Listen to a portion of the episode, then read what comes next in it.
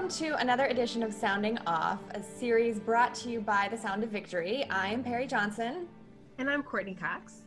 We are so grateful to be joined by DJ Poizon Ivy, social impact architect and sports sound strategist for the NBA's Dallas Mavericks. Thank you so much for joining us. Thank you all for having me. You know, anytime I get to hang out with some super rad women, I'm down for it. And you guys are at the intersection of cool and rad, and that's where I want to be. So I'm super, super excited about that. I really love your title too. Can you kind of describe your role with the Mavs? What does it mean to be a sports sound strategist?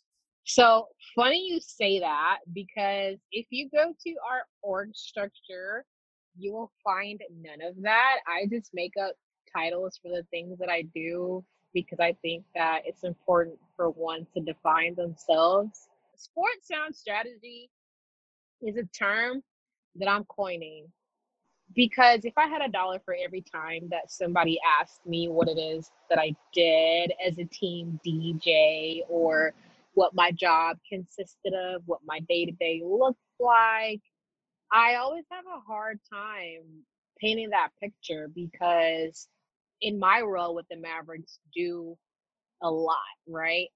Times have changed, and as the league has progressed, a lot of teams have adopted formal resident team DJs. Um, and across the league, I'm very fortunate to know a lot of these guys and girls, ladies and gentlemen, I should say.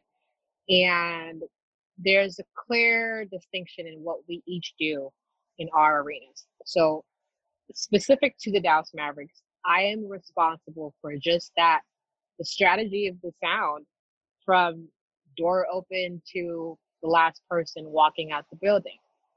And I say strategy because I think a lot of people might not know the strategic positioning and placement of all auditory cues that you hear in that arena. It's all programmed, right?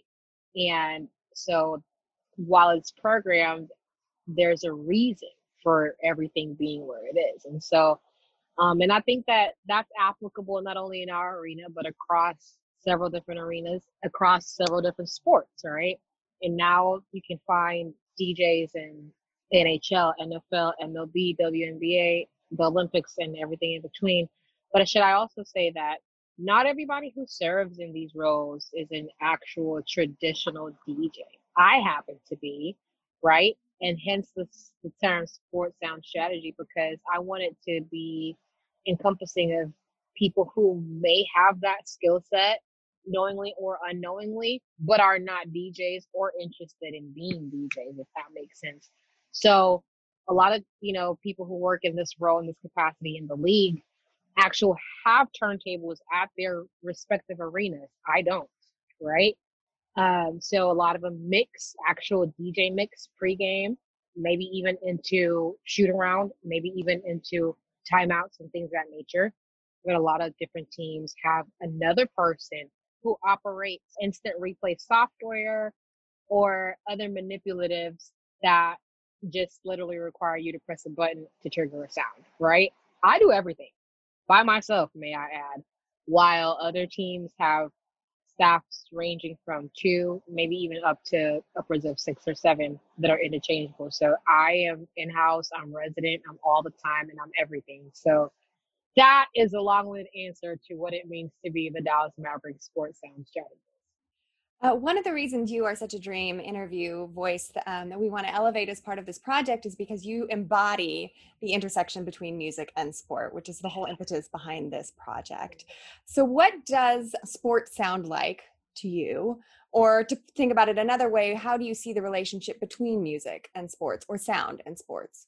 I implore everybody who hasn't had the opportunity to watch a game on mute or Google, I think it was last season when the New York Knicks played a silent half at the Garden.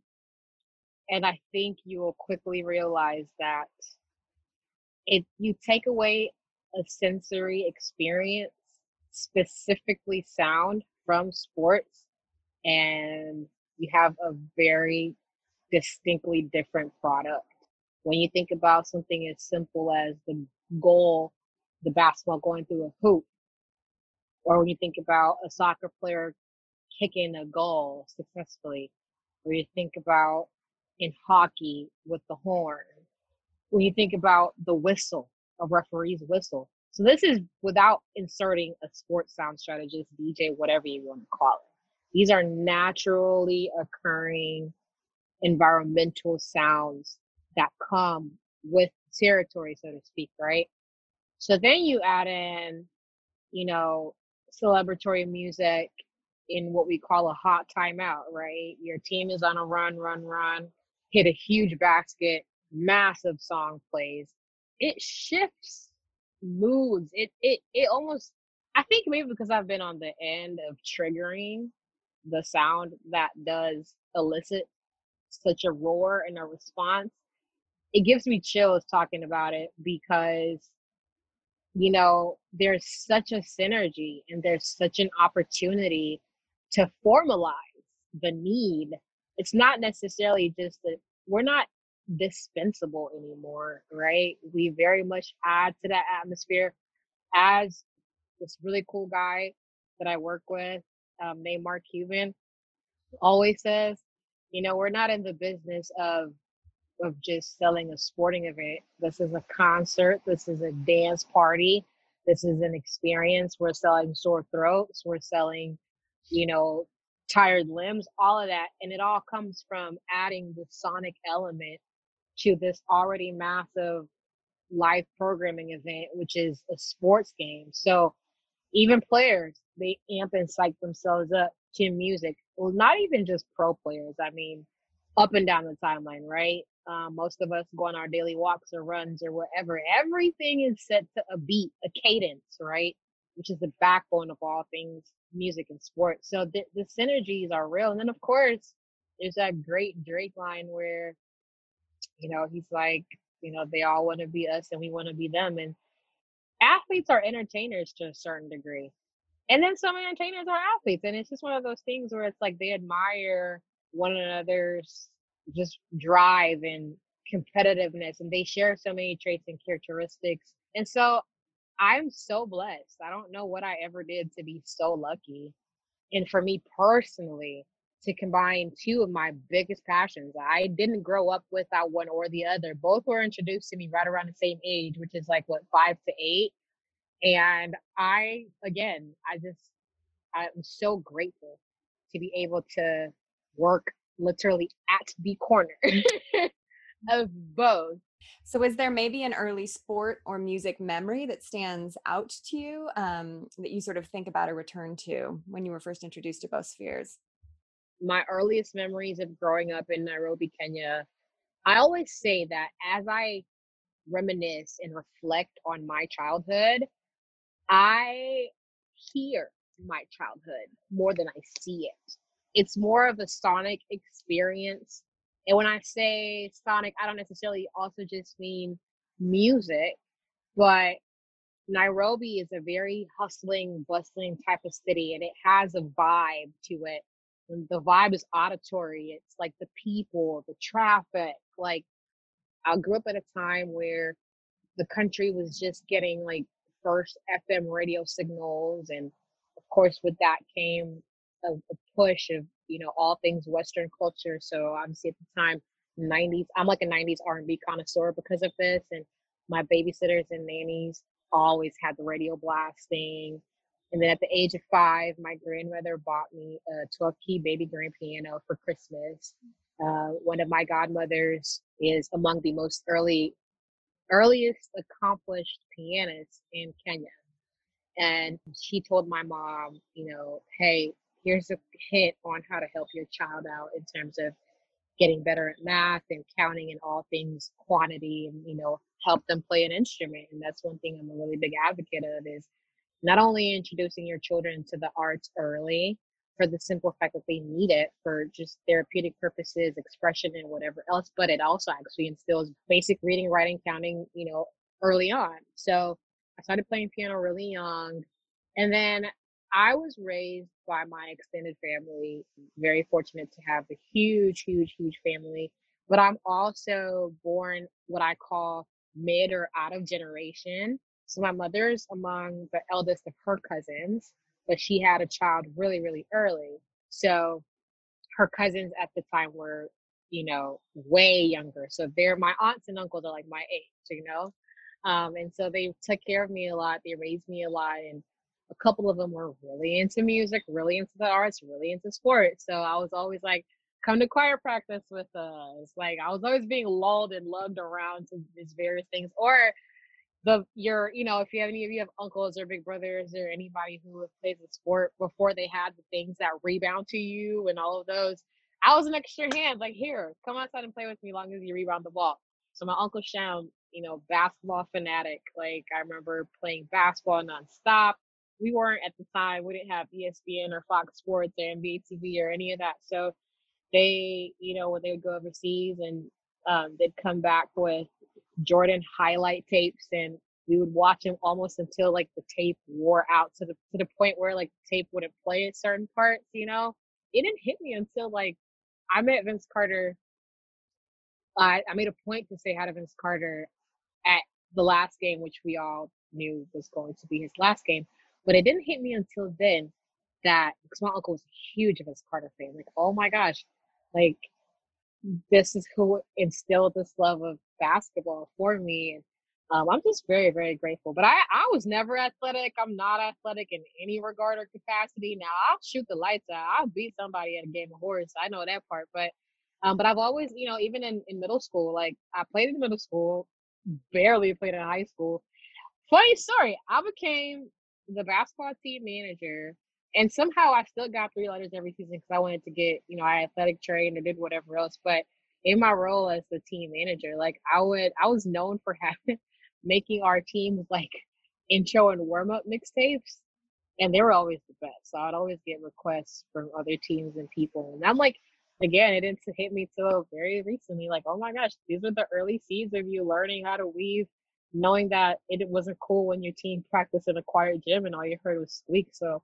I'd make us mixes and downloading music illegally and doing everything that we were doing back then to the point where like you know i have a cd case full of cds that i would make for my friends and i would make them like very intentionally i would organize the tracks and i would like instruct them to listen to it in a specific order and i would make them for specific people because i knew like their you know musical tastes and interests and such and of course i was a ball girl for the mavericks growing up so in fact, when I interviewed for my current role, and they asked me, you know, that dreaded interview question where they're like, why you?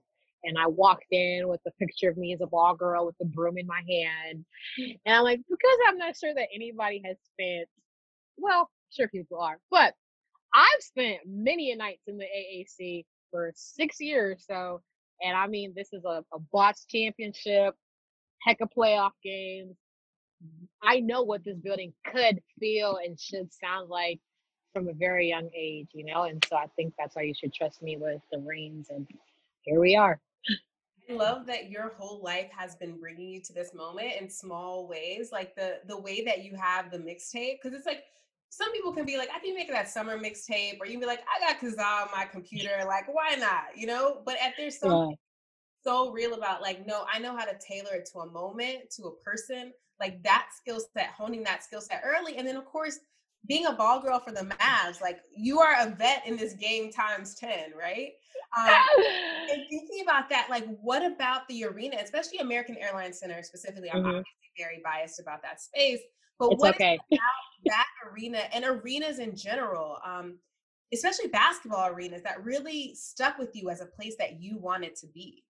Yeah, I mean, you know, it's funny because I've been fortunate to be in so many and some really good ones. And I I've always thought that the AAC was bound to be special because prior to that, the Mavericks played in the reunion. Now I was never fortunate enough to experience like the reunion, what they call rowdies. But from what I hear, that was a phenomenal place to watch basketball, even prior to the Mavericks being good, right? So it transferred that same energy to the AAC and I think for me, that was the first arena that I ever went to. I have so many memories attached. I know that arena inside, outside, backwards, left and right. I mean, secrets of it. You know, I've, I just it's almost like a best friend. You know what I mean? You feel comfortable there. Um, it's home. It was a home away from home. Heck, I probably spent just as much time there as several other, you know, important places in, in one's life. Like you said, these buildings have life. You have to think that a place that holds so much you know how they say the walls have ears if walls could talk or the walls know secrets like these buildings truly do have life i've been fortunate enough to be in these spaces like after a big win or after a really bad loss or you know i've seen i've seen a champion like i've seen the championship trophy rolled out to the miami heat in 06 in that building. I sometimes stand in that very spot and i'm like i will come back to the spot with the championship ring in my hand you know? Because who else gets to experience ups and downs like that? Okay, so very recently, for example, I've been super blessed to DJ both at the Staples Center as well as the Bulls Arena. You know, I remember watching The Last Dance and like those stairs that Scottie was running up, you know, and I'm like, ah, those stairs, because I had to walk them like 17 times this year when I was DJing All Star, you know, or um, even Staples, like, you know, just walking the halls and Staples and just seeing all the posters and I don't know, I'm an extremely nostalgic person. So I when I occupy these spaces, I can almost feel like the great people and the great talent and the energy and you know, know that these hallways, these seats, like they've experienced and seen so much. I don't know why it's so personal to me, but I feel like, you know, again, these buildings have life and my responsibility is to like give it more life and give it a soundtrack and give it a vibe and It's so amazing, and I the the nostalgic impact like resonates with us. We thought about nostalgia a lot, especially with respect to spaces and places and the histories they contain, and the way that sound is so much a part of those histories. I mean, sound I think is second in terms of memory recall to smell, in terms of like mm. transporting us back to mm-hmm. moments and like bringing all the visceral um, feelings, like the everything sort of returns in an overwhelming way um, with sound or music as the catalyst. So it's something that's super powerful and thinking about it in space and certainly something that we want to continue to do. So it's great to sort of hear your experiences in these spaces. Thinking about the history of spaces, though, is also the way that that power has been um, unequal. Power has been abused in spaces. Power operates in spaces. Both the DJ world and sports are historically male dominated spaces. You're only the second woman to work as an arena DJ in the NBA, the first to DJ an NBA All Star game. So badass. And I hate to ask this question. I hate that we have to ask these questions, but how does gender operate for you, or how does this gender um, disparity operate for you as you move through both sort of DJ realm, sporting spaces um, in, in your life and work? For sure. And you're right. Um, it's interesting because, again, while I was speaking earlier today, the same question came up. And my response is, is that, you know, I always use these opportunities to continue to highlight that there is still a gender gap. I think that there is a misconception, perception that because you know, we've celebrated 100 years of women's suffrage and 100 years of women getting to vote this year. That we're celebrating 100 years of women getting to do everything else. And it's like, actually, no. Um, and so there's still ceilings that are being, you know, shattering. And I even don't necessarily like the word glass ceiling because for some it's concrete. You know what I mean? For some, it's still pretty, pretty intact, you know? So I guess in that aspect, I just try to bring awareness to the fact that it is A, still an issue, B, it's worth celebrating for me, but it's like, why would I celebrate being the only? You know what I mean? It's it's an honor for sure. But let's talk about what else we can do or why it is that you know women are shying away and it's not that be- it's not that they can't because we know we can i think inside we all know that we're capable and we have always said anything you can do i can do better right? However what is it that's in the way of me doing something right now is a perfect perfect time to examine why it is that women are reconsidering careers employments are in jeopardy because of quarantining and being, you know, responsible for children and this and that and that. And it's like, okay, so you know, the only reason this is an issue is because now my child and I have to coexist in the same space, right? So Zoom meetings are harder. Mine is sitting right here. So anytime you see my this way, it's like, you know, I'm getting messed with by my seven year old. But outside of being quarantined, I still have to take care of the child. You understand that, right? So it, it's it's difficult because I mean it's ruined relationships for me. Just being let's be because I think I, I've gotten to a point where I'm like, let me be extremely transparent when when certain questions get asked because then somebody else who's listening to this it can resonate with them and hopefully it gives them some sort of comfort knowing that what they're going through is not unique to them. And for women, sometimes I don't know what it is that we feel like we're the only ones going through certain things. But then if you disclose it, right, it, it can be looked at as a weakness or whatever. And those are the things that then disqualify you from being in the running or being a part, whatever. Being I've been at job interviews for things like this where my work life balance has been questioned. And I'm like, since when? You know, you would never have a man come in here and say, and, and disclose to you that he had a newborn. I think that message at that point for that person would be, oh, congratulations. But meanwhile, for me, the mother, it's like, oh, you know, you're to have to show up, right? You know, because let newsflash, it can hail, snow, it can rain, skittles, I still have to show up to the arena. There is no backup for Ivy. And so it's a slap in the face when somebody tells you, like, you know, you can't put your kid before this, right? Yeah, I know that. But trust me to be able to take care of that without you having to mention it as a qualifier for me, you know? So there's so many nuances that are even things like, you know, getting asked, Oh, how do you do your job with the kid? you know, as a mother, or, you know, potential suitors saying things like, ah, you know, so when you're ready to settle down, are you going to walk away? Or, you know, I, need somebody who's going to be at home all the time. I was just like, okay, that's not me. So bye. you know, nice to meet you. It's great knowing you. Yeah, it's rough. It's rough out here. And I, I just feel like let's just continue to shed light on pay gaps. You know what I mean? even now with the there's an influx of female DJs and you know the assumption is that there's a less level of skill that you possess because of your gender. And so now and I'm not gonna lie, yes, there are women who use DJing and, and sell their sensuality or sexuality or whatever as part of the package. That's fine. No, not. I respect anybody who can do who can choose to do something and do it, right? But there's guys too you know, there are guys DJing shirtless and, and doing whatnot. So why don't we call that out the same than we call out women? You know, so there's so many ways to skin this rat. This is all I say. All I say is I hope that I am not an embarrassment to and I don't necessarily represent like the entirety of like the female population, right? Never did I ever or anybody have to sign up for being the face, right? But what I do hope is that in the space which I occupy, and the influence that I have, that I will leave a great impression so that when another woman is in consideration, I'm the reference point, right? And that woman has it easier because I did what I was supposed to do and I did it in a way. So if that means making sure my employer knows that my child comes first, I do that. I'll take my daughter to interviews. I don't hide her. I don't do any of that. And I say, you're gonna have to deal with me as I come. She comes to shows.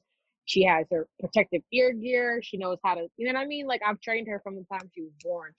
So if you see her with me late at night at a concert venue, don't question me. You know what I mean? I know what I'm doing. I'm doing what I have to do. I'm working.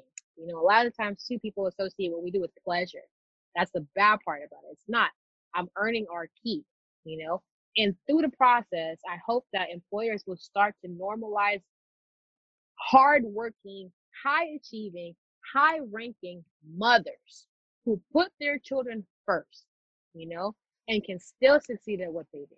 So I'm hoping that I can lay that precedent. So the next woman comes and doesn't have to go through the bullshit of having to feel like she can't thrive and be a family woman and have a fully functional relationship and raise multiple children and still be kick ass at her job. And and not be stressed, may I add. It's not like I'm trying to do too much. I'm just doing what we do, which is be great at doing a lot of things, you know? I love that. And it is rough out here. Um, I just just want to echo that. And there's something really beautiful about you just laying it out there because I think there's a way that people will also answer that questions or other questions about process or the way they handle adversity and being like, I just overcome it, or you know, we're here now. This is, you know, there's a way that there's um a really smooth, tight answer people like to give when I'm like, mm. no, but someone else needs to see that the process is rough, it's bumpy, there's pushback, you have to advocate for yourself. And the fact you even have to is part of the problem in the first place, right? Absolutely. And so Absolutely. I really that really resonates and I'm really grateful um, that you gave that because I think that that's an important part of it too. Is like this idea of being the first is like you're like that's part of why we're here. You can't even take pride in that as much as you're like, okay, but like when are we getting the second, the 3rd mm-hmm. and the fourth down the line? Mm-hmm. So walk us through like a standard kind of game day. How do you prepare pregame? What does that look like for you? And even like at the beginning of the season, we schedule out the whole season. There are certain elements that don't change. You know that a game is doors open two and a half before. You know that at 30 on the clock, we go into pregame announcements. There's a structure and a formula to pretty much everything. There are going to be certain promotions that are recurring. So once you prepare for it one time in the season, you're pretty much done your homework.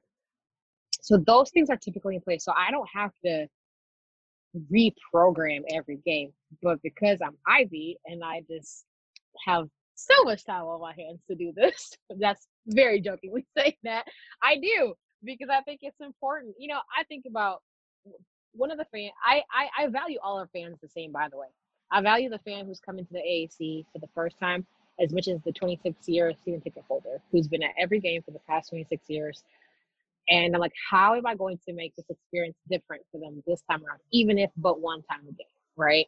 So typically I'll go through our game script, which is emailed in a loose form 24 hours prior to game, but the actual game day script does not come out until noon typically of a game day. So great leeway. Um, so I'll go through and I'll program all the elements. Typically, you know, pulling pregame music, instrumentals for PA beds. I have a calendar. I'll Google, you know, today in history, um, and understand kind of like what this day is today and what it has been every other day for as far back as I want to go. You know, it's it's a lot. Like I keep up obviously very in tune with pop culture, um, what happened last night at the award show, the news, pulling in all those elements. And so just kind of making sure I wrap my mind around that. Opponents, it's really important to not play anything that says Thunder when we're playing the Oklahoma City Thunder. You know what I mean? Just things you will never think about. Or we're playing the Heat, like stay away from things that are encouraging you know, hot or sun or here that can make inferences that you're supporting the other team. And you can do it so unknowingly. I know one time we were playing the 76ers, I absolutely love the Fresh Prince theme song. It's like a real song in my head. Most people don't know it was a real song. It is a real song, right? And I played it and they're like, wait, what? Or like I, I think I was in that same game. I also played the Rocky theme song. They're like, "Oh, you're really like just on the other side of things, sitting hot." I'm like, "Oh shit, I didn't realize it." So that's the level of meticulousness that you have to think about each and everything through because you can really just become a meme in less than no time. I arrive at the arena typically two and a half hours to two hours to the game. Right around two and a half is great because a lot of guys start shooting around then.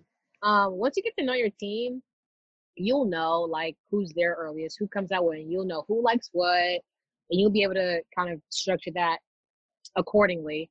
So I have to go, get there, go to our our production room. We have now started instituting pre-production meetings, um, going over the script. I also recently started to double as an arena host, so it's it's even more important for me to do that because then there's game scripts and all these other last minute changes that we all need to be in sync with. Then I go to my station, start the music. I have it down to now where I can just like let a playlist go go to media dining, get some food, use the bathroom, you know, things of that nature. I'm on headset all game long because I have to be in, in constant comm with the entire production team.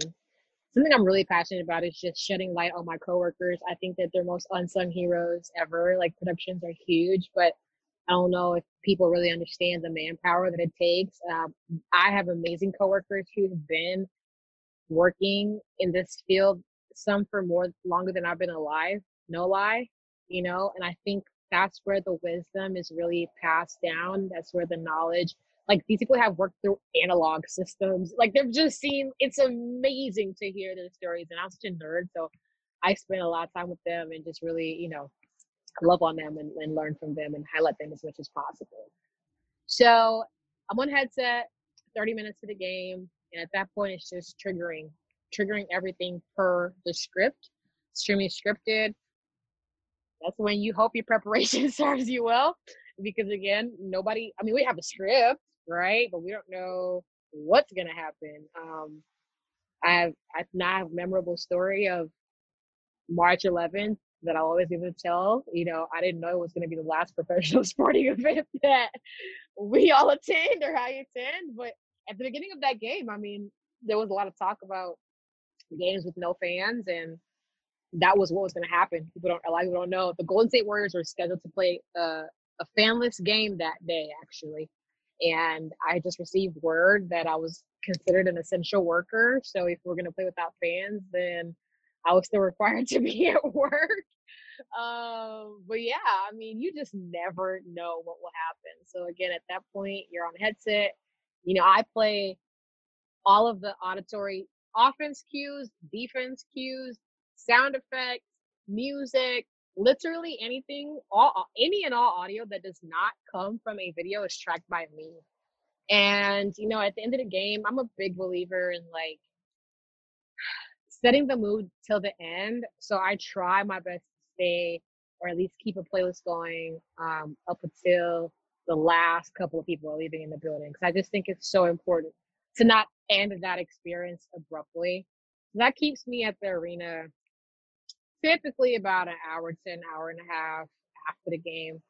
So yeah, it's a full work day. It's almost a whole eight hour work day. It just starts at five or four or yeah, four or five PM up until like eleven or ten or midnight, depending on the start time. So yeah, it's such a treat to um, hear you sharing this, and I know I will never be able to go to an arena and and listen the same again. Which is, um, you know, it's it's incredible, just sort of the the level of nuance, the attention to detail, and really being instrumental to that experience as much as the game itself.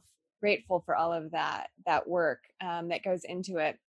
And you mentioned briefly in high school you used to take requests. Is that something you still do? Do you take requests for your playlist? I do. I mean, listen, here's the thing.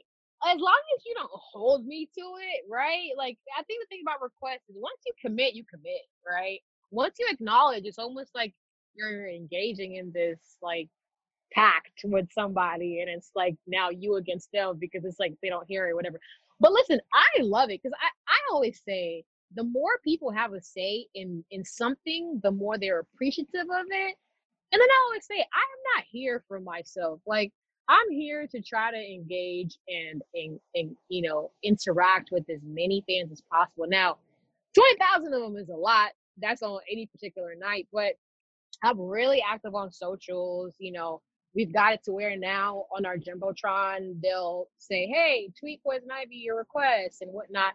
And I think there's nothing more special than a fan you know, tweeting a request and knowing that their voice is valuable and being heard. And those are the things that, you know, I always you thinking about contributing to the bottom line, right? Because this is it's a business function. It's my level of customer service. And that's how I look at it now. And again, it's no promises. Um, and this is in the arena. When I'm in a club, it's different. It's like when I'm in a club, it's I don't have time. Like it's two hours, it's quick, you know, but at the same time, I'm careful with that because what we fail sometimes to realize is that that is an opportunity for somebody to teach you something that you did not know or to show you that people are leaning in one way or another or showing some sort of you know um, preference to maybe a new song or it's what i call market research right? So it really all just depends on your frame of mind and i know some djs pride themselves on no requests and da da da da. And I'm like, I'm, this is not an anarchy. Like, I'm not here to force my will on you. You know, it's collaborative, but just be easy with me. And then obviously, you know, like in the arena, please know that. And I've done it. I've pulled records in the middle of a game and downloaded them. It's a process. So sometimes it's always, it's not as easy, but I love, especially our Mavs fans. I think that, you know, this is as much their experience as it is mine, and they deserve to have a say so. I mean, down to season ticket holder surveys. I mean, I ask all types of questions when I when I have I've been I've asked the organization to allow me to um, include questions about music and sound. You know, and all the surveys that we send out, you know, songs you don't want to hear anymore, songs you've heard too much, because you know there is a level. I'm in this place where I'm trying to phase out like certain things. It's like I love jock jams. I'm a jock jammer. Love them. Do I want to hear them in arenas anymore? No. So we're all about building. I'm all about building new traditions, um, celebrating old. But it's that's me. If our fans really love Rock and Roll Part Two, guess what? Rock and Roll Part Two is here to stay.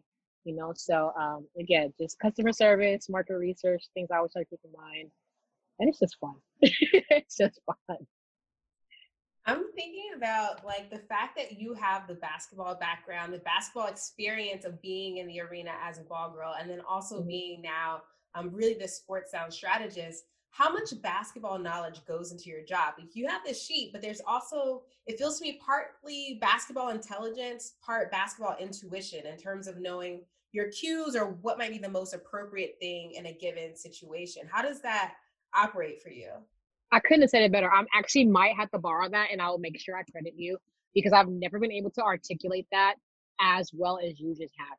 I think what makes me successful in what I do is that and then the intuition. So for example, um, and a lot of that comes with overall basketball, but then even just your team and your players and your guys and the plays and all of that. I got really good at knowing when Maxi was gonna throw Dwight Powell a lob so I can anticipate an alley oop and I can anticipate a sound so that when I hit it, it's concurrent with the play. And there's a window, there's a small window where if you activate an auditory cue for a play, it amplifies it and blows it out the water. It could come two seconds later and it will not be the same. It could come too early and they miss it and then you look stupid because it's like, oh wait, what happened? Which I've done plenty times before. Even fast breaks, a lot of those things you just kind of have to like know and be mindful of where the ball is going. And I'm sure it's the same with hockey and any other professional sport. And so yeah, a level of, uh, it's a lot of that. I, I mean, I know basketball pretty pretty freaking well. You know, um, I don't. And so I always think if I'm put in a football arena, I'm gonna be like, uh, uh, like I mean, you know, you can figure it out because you're right. It can be scripted for you, but then you lose that authenticity and you lose you lose a little bit of just you know insight that makes your decision making a lot more on point and relevant and appropriate. So so now we're in a very different time and a different sound within the NBA's bubble, for example. Um, yeah. So we're not in a complete, it's not listening on mute, but it is sonically very different. It's kind of eerie to me when I'm watching these games for, you know, the NBA bubble, the WNBA bubble. It just feels different. Like, how do you, when you're watching these games, how do you sense them now? Oh, man, it's weird because it's weird. So interesting story. I turned down invitations to both the NBA bubble and the wubble because of assuming my new role in, in CSR. But I was there. But I also had to prepare our team sound package for the DJs that were on the ground. And it was weird. It was weird because there was a limit placed on how much we could send. And I'm just like, ah, but this might not work. Or actually like do do I have to just send two sounds or can I send you an alternate? But if I was there, that's nothing. Like it's a science to me. And I mean, I, it's it's like I know at the back of my hand. So having to transfer that responsibility to somebody else, and I love the fact that I I knew who I was transferring it to, so that made it better. And shout out to all of the DJs who got you know who held it down in there. Um, Courtney, you know, DJ MIL from the Nets, and um, Shauna from the Bucks, and From the Nuggets. I know DJ Heat from the Mystics and the Wizards is down in the bubble. DJ O, formerly of the Bucks, is down, I mean, in the Wubble is down in the Wubble. I'm personally glad I had relationships to be able to say, okay, now, like, play this here, this guy like this, and that. But then when you watched it on TV, it was just like, ugh, like, ha- and then like knowing that it doesn't actually even sound like that in there, you know, it was extremely loud. You can hear the music clearer than you can in an actual arena or an actual broadcast. The density of of how you have an arena filled with 20,000 people, it absorbs so much of the sound, the actual music. But because there was nothing, you could hear everything. And I was like, I'd be so nervous because you, know, you can get away with playing a, an accidental dirty word or whatever when the building is packed and it's just like absorbed. But when it's not, it blares out loud, just bouncing off the wall. So from that perspective, it was different. Plus, they're not playing in an arena; they're playing in a gym. You know, so I guess yeah. So the spacing probably I don't know. I have to ask. I'm actually gonna ask now because that probably messed with them a lot in terms of reverb and head setting and from the technological standpoint. From the TV standpoint, you know, I think the league's done an incredible job of trying to recreate that broadcast feel. Um, it still sounds so weird. It still sounds like a tournament. You know what I mean? I love, you know, the squeaky shoes and like even hearing the guys scream and holler. And it's just like, you know, you have to remember that it's, it's still dead silent. you know, um, it's, it's, it's so weird for me. I mean, even in trying to prepare for what will be a season next season, I don't know. It's like all this virtual stuff is just the human connectivity aspect of in-game interaction is so necessary. I feel like we're playing a video game where this person pops on your screen. Like I've had to host a couple of our virtual like trivia games and it's like, uh, then you just become that person who pops up on teams like, hi, my name is Ivy. Thank you for coming to da da da da da da. Press one. It, you know what I mean? And it's just like it's so mechanical, you know? But you know what? It's the reality of where we're headed. I have to say that the quicker we learn to embrace it and the quicker we learn how to still give that same feel or adapt if necessary, you know, as DJs, hosts, talent, I mean, our mascots. So you got to think about how many entertainers um, are going to have to adjust, answer, all types of stuff. So, you know, kudos to the league for doing their absolute best in a very tight, gosh, turnaround time but I need I need my fans back, man. Like I need to be able to hear them yell and roar, and I would love like even the guys, you know, it's it's I would love to talk to some of them and just see like how do you feel about doing this forever? you know, we need one another, man. We need to be close to one another. I just truly believe in you know connectivity and, and human personal just touch and interaction. Well, hopefully our our seats won't be six feet apart forever. That's the hope. We need we need that. Like I mean, for us, yeah.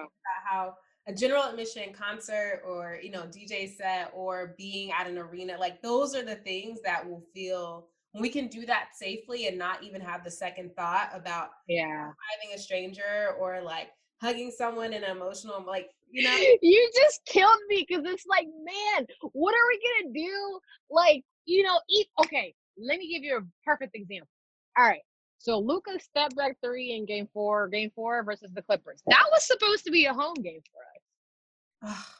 like having to imagine that as a moment, like on the A, bro, and then the Stars game the very next day, like that building would have come down. You know what I mean? Like those moments, we like, oh my gosh, like the thought of not being. A- those are the things that bring us bring strangers together. You know what I mean? and it just i think it just continues to highlight the importance of sports as a community building activity as a unifier as there's a need for it for that so when people are like oh you know we don't need professional sports and this that and the third and then i'm like yeah no this is not about dollars and cents this isn't about you know business and politics this is about people from all walks of life sitting together 20,000 of them strong for the simple fact that they're supporters of Phoenix Mercury or Dallas Wings or whatever, you know? So if we were in the in, arena DJ or in stadium DJ, what would be like your walk up song if you're like a baseball player? What would be the song that would get you hype? What would be playing for you to get you in the zone? I love this. This has never happened to me before. Oh, Ah. okay. Oh man, this is a trick question. I would be the player whose walk-up song changes every game. That would be my trademark. Flux Pavilion. I can't stop. Nas and Lauryn Hill. If I ruled the world. Beyonce, Moonchild Sanelly, Tierra Whack, Yemi Alade, and Busiswa. I think that's everybody on that song. But My Power, we'll just leave it at those three for right now. I'm probably trying to but those are the first three that came to my head. So yeah. I love it. It's great. Um, it's so fun to see what people share too. It's so enlightening about who we are, what gets us hype, and then being able to share in that energy is great. So now I'm going to go back and re-listen to all of those after this interview. um, so next question, if you sort of like could dream up anything of an artist, athlete, artist, team collaboration, is there one that you would love to see happen? Any sport, any level, any artist or group of bringing music and sports together? Mm, Absolutely. Serge Ibaka and Pascal Siakam have been cracking me up lately with these pregame routines, and they're listening to like, like just African, um, whether it's like Soukous or you know Lingala or any of that kind of stuff. So maybe, maybe it would be like Serge Ibaka and Awilo Longomba. I don't know. Um, it'd be something, and they're both Serge and Awilo are both really, you know, aside from being Congolese, they're really um, vibrant personalities. So that would actually be kind of awesome. But obviously, maybe even like a Victor Oladipo, but he now he's an athlete and a musician, but maybe that and something else, you know. Um, but I, I mean, I've been that's something that I explore a lot. I connect a lot of athletes who are also musicians. It typically happens. I mean, Essence Carson shout out to my girl Skylar Diggins Smith because she's the one who really like again believed in me, gave me the start, but also like showed me that it, you know it's so important to athletes what they listen to. Through that process, they become like musicians themselves. You know, she'd be somebody who I'd love to see um showcase her musical abilities too that y'all may or may not know that she has. I just So- learned something. I did not know that. uh-huh, uh-huh, uh-huh. So yeah, yeah, yeah. I love that. And sir, I the Serge connection also because I just imagine like an ad, like I could see him doing something, something involving the scarves because the scarves. Yes. I feel like I'll that's the. I'll tell you what I love. I'm and shout out to again, you know, my Marquette guys. Like I'm in love with this Jimmy ad. Like it just lights me up. So, because I recently discovered how much I love Hall and Oates and didn't even know. And but you know, like Jimmy's a country boy. Like that's nothing new to him. But I love all things destroying stereotypes. You know what I mean? I'm really displacing them. And again, sports and music and the arts are our greatest unifiers. So no matter what walk of life you come from, whether you understand the language or not, whether you understand the sport or not, you can watch it and really like, you know, touch into that emotion and really be drawn in and the camaraderie and and then also with music, whether you understand what's being said or not, it's really more about how it makes you feel more than anything. Amazing. Well, DJ Poizon Ivy, sports sound strategist the Dallas Mavericks. Thank you so much for joining us. We hope to one day be able to come to the AAC again where we can hear you in your full element. That's now on our wish list in the next, I don't know, five years, whenever we get outside. Um, but for more from DJ Poizon Ivy and sounding off, you can visit us at thesoundofvictory.org. Thank you so, so, so much. It is my absolute pleasure. Thank you all so much for having it and keep being awesome. Definitely, everybody tuning in, keep tuning in. Actually, do me a favor. I always ask people to go back if you love this episode and listen to all of the previous episodes, catch up, and then come back and then stay tuned for more. So, thank you all so much for having me.